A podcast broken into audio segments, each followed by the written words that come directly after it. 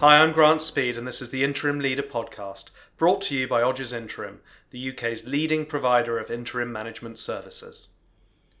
Global B2B tech leaders like Sage, Sophos, and Salesforce are in a near constant race to stay ahead of their competition.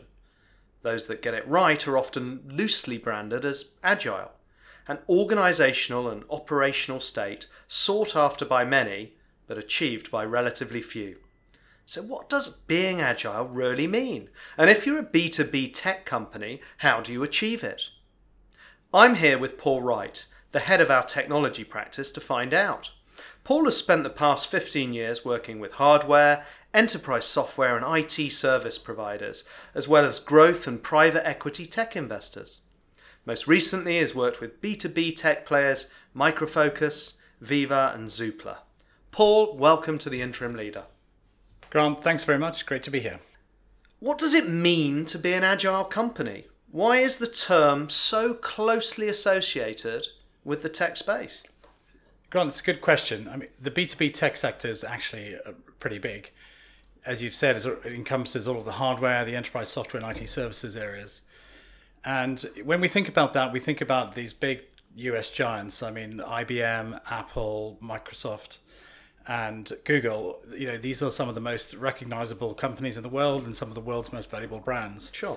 But Britain has its own crown jewels, companies that you've mentioned, but also Sage, Sophos, Aveva, and Computacenter. These are the unsung heroes. We don't see them so much. Uh, they're not such big brands because they're doing uh, things behind the scenes.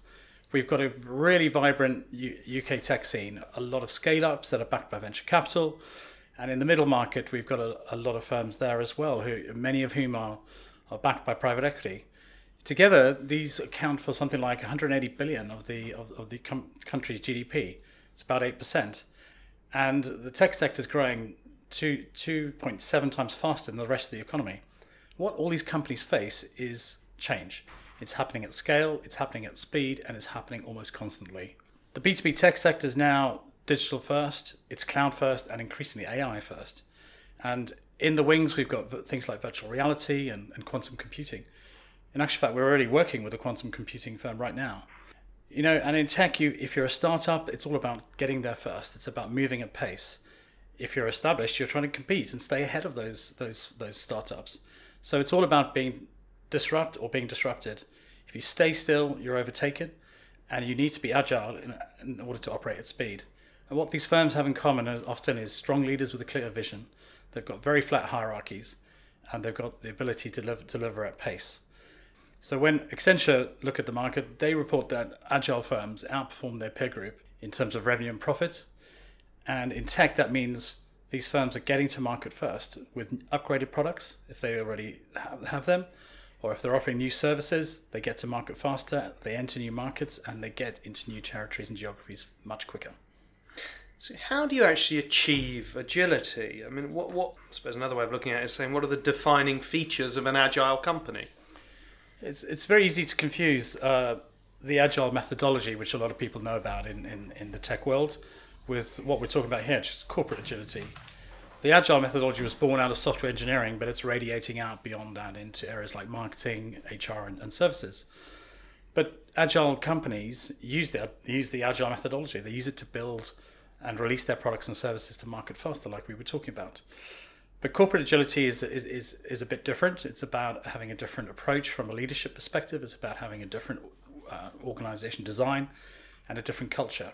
From a leadership perspective, people talk about the agile methodology having agile leaders more like scrum masters. These are people who can learn on the job, they can constantly evolve, and they can pass on their knowledge to those who are working below them. And you know, we call this the learning CEO. In terms of organization design, they have teams that are constantly evolving. The most famous example is Amazon, who have this concept of the two pizza team. That means teams shouldn't be any bigger than can be fed by two pizzas. So these teams are constantly forming and they're reshaping themselves to deliver specific projects or products. They're and constantly falling out as well about who's having a slice of pizza. Maybe that's right. They're also less hierarchical, meaning the leaders are, need to constantly engage with their employees in a much more informal basis. And these companies are constantly reskilling to stay up to, up to date, and that means they need to be always learning. It, you know, overall, it means they need a complete change of mindset and a, and a completely different culture so they can move fast, but not necessarily move so fast and break things like Facebook learned with the, the Cambridge Analytica scandal. So, what's the current state of the B2B market? Where are most of these tech companies in their journey to becoming agile or showing corporate agility? Yeah. So, when we tend to think about the B2B tech sector, we think about some of these firms that, that, are, that, are hugely agile. We've mentioned Amazon, we've mentioned Google. But with British tech firms, it's not always the case.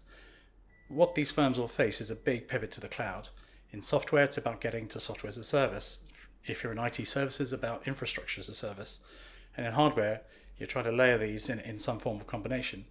And the cloud generates huge quantities of data, which is something that's that's newer to the UK tech scene. It means that new data science capabilities are required to generate insight and to monetize the data. And big data needs protection. And that means that cyber and privacy need to be part of these companies' DNA. Only in the last few days, we've seen the Information Commissioner dish out something like 360 million pounds of fines connected to GDPR. So I think that Brit tech firms are only about 20% of the way to, to, to, the cloud, especially in the middle market, where, let's face it, is the majority of our sector. And these face an, you know, a pretty intense uh, innovator's dilemma. They've got a lot of legacy solutions. These are very lucrative. They pay the bills.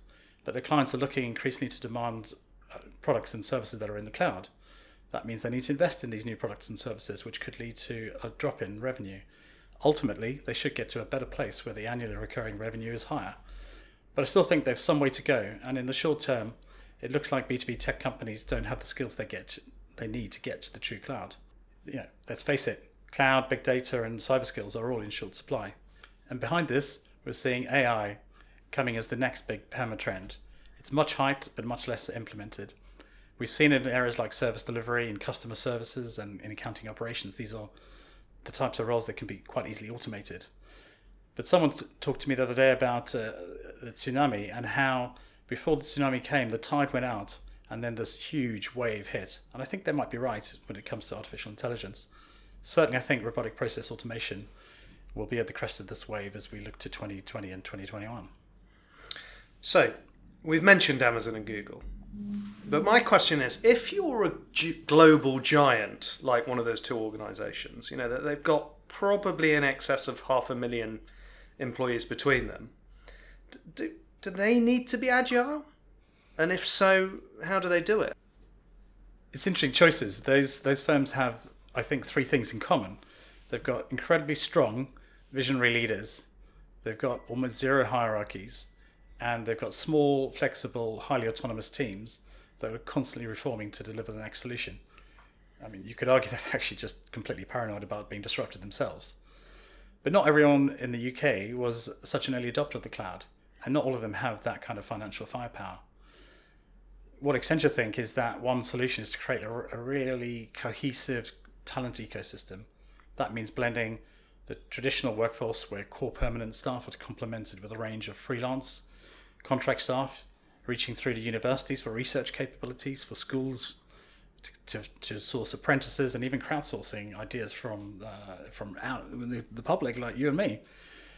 And I think that the Odgers Interim Tech Talent Cloud, with his, with interim managers and interim change managers able to deploy almost on demand, is something that fits very neatly into this ecosystem. But it's hard, and I think it requires a completely different approach to how you structure your companies, how you structure, how you think about culture, and how you approach talent acquisition. And I think it means getting closer to talent providers, you know, removing layers between decision makers and your solution providers, not putting them in, in place. And I think it's going to get harder, like we said. Artificial intelligence is on is coming on the crest of a wave. And I think companies are going to have to think about how they blend robots that are both physical and digital algorithms with people and, and blending their hard capabilities with the ingenuity and creativity that we exist today. Okay, so with that in mind, let's drive towards becoming agile. How's it impacting the hiring practices of tech firms, particularly at a senior leadership level? And are there any traits that make someone fit for an agile company? Grant, there's no doubt that digital and cloud are impacting the CEO and all the senior leadership roles in, in the B2B tech sector. CEOs and managing directors form about 11% of the roles we see, mm-hmm. and the cloud expertise is, is the one thing that is the most sought after. We see it in the tech functions, it's about 34% of what we do. Cloud has fundamentally changed the way that tech firms go about designing, building, and running, running their software and services. And we've seen the rise of the, of, of the chief product and technology officer. It's a, a new type of role where these things are converged, together with tech and product leaders who are reporting into them, who are all driving and supporting this this pivot to the cloud. And all of this is about agility and operating at pace. But cloud isn't just about the technology; it's a radically different model. It impacts every aspect of, of business. I mean, thinking of sales, marketing, finance, operations, and HR. On that subject, HR has been the, the, the function that we've seen the most demand for the last 12 months. And I think it's driven by this, this concept of rolling reorganizations and agile structures, that whole two pizza thing that we were talking about. We've seen it in finance. It's impacted the way finance directors and CFOs think about pricing, think about revenue recognition, think about managing through that J curve transition from on premise to the cloud. But interestingly, we've seen it hugely in the commercial area. We've seen a 66% spike in the demand for commercial roles to, to accelerate sales. I think it's, it's driven by this concept of in the old world, salespeople could think about selling one license a year. Now they've got to think about um, having a much more service led, a much more consultative approach I'm afraid that doesn't come that naturally to the UK B2B tech, tech scene. And I, I, think that's what's driving this demand. When you look across these, the traits that, that these people have is about getting twice as much done in half the time. It's about having a open and flexible mindset, an inclusive one as well, which means about getting everyone on the same journey, whether they're permanent, interim, whether they're freelance, whether they're from the university or whatever they, wherever they sit in the ecosystem pretty much like the traits of most great interims, I think. okay, look, one last question to finish on. Is there any advice you would give to senior leadership professionals that are joining a agile B2B tech company? I'd say as a leader, you need to think and be and act like a scrum master. Think as an agile leader. Think act as a coach. The days of uh, having authoritative and dictatorial leadership approaches are long gone everybody's looking for people low ego who can operate in these low hierarchy type of organizations.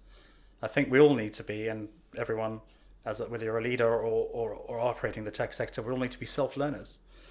It's not just about studying and getting the next badge or the next certificate. It's about having an open mindset, being open to new concepts, and this whole idea of being self-driven to to learn continuously.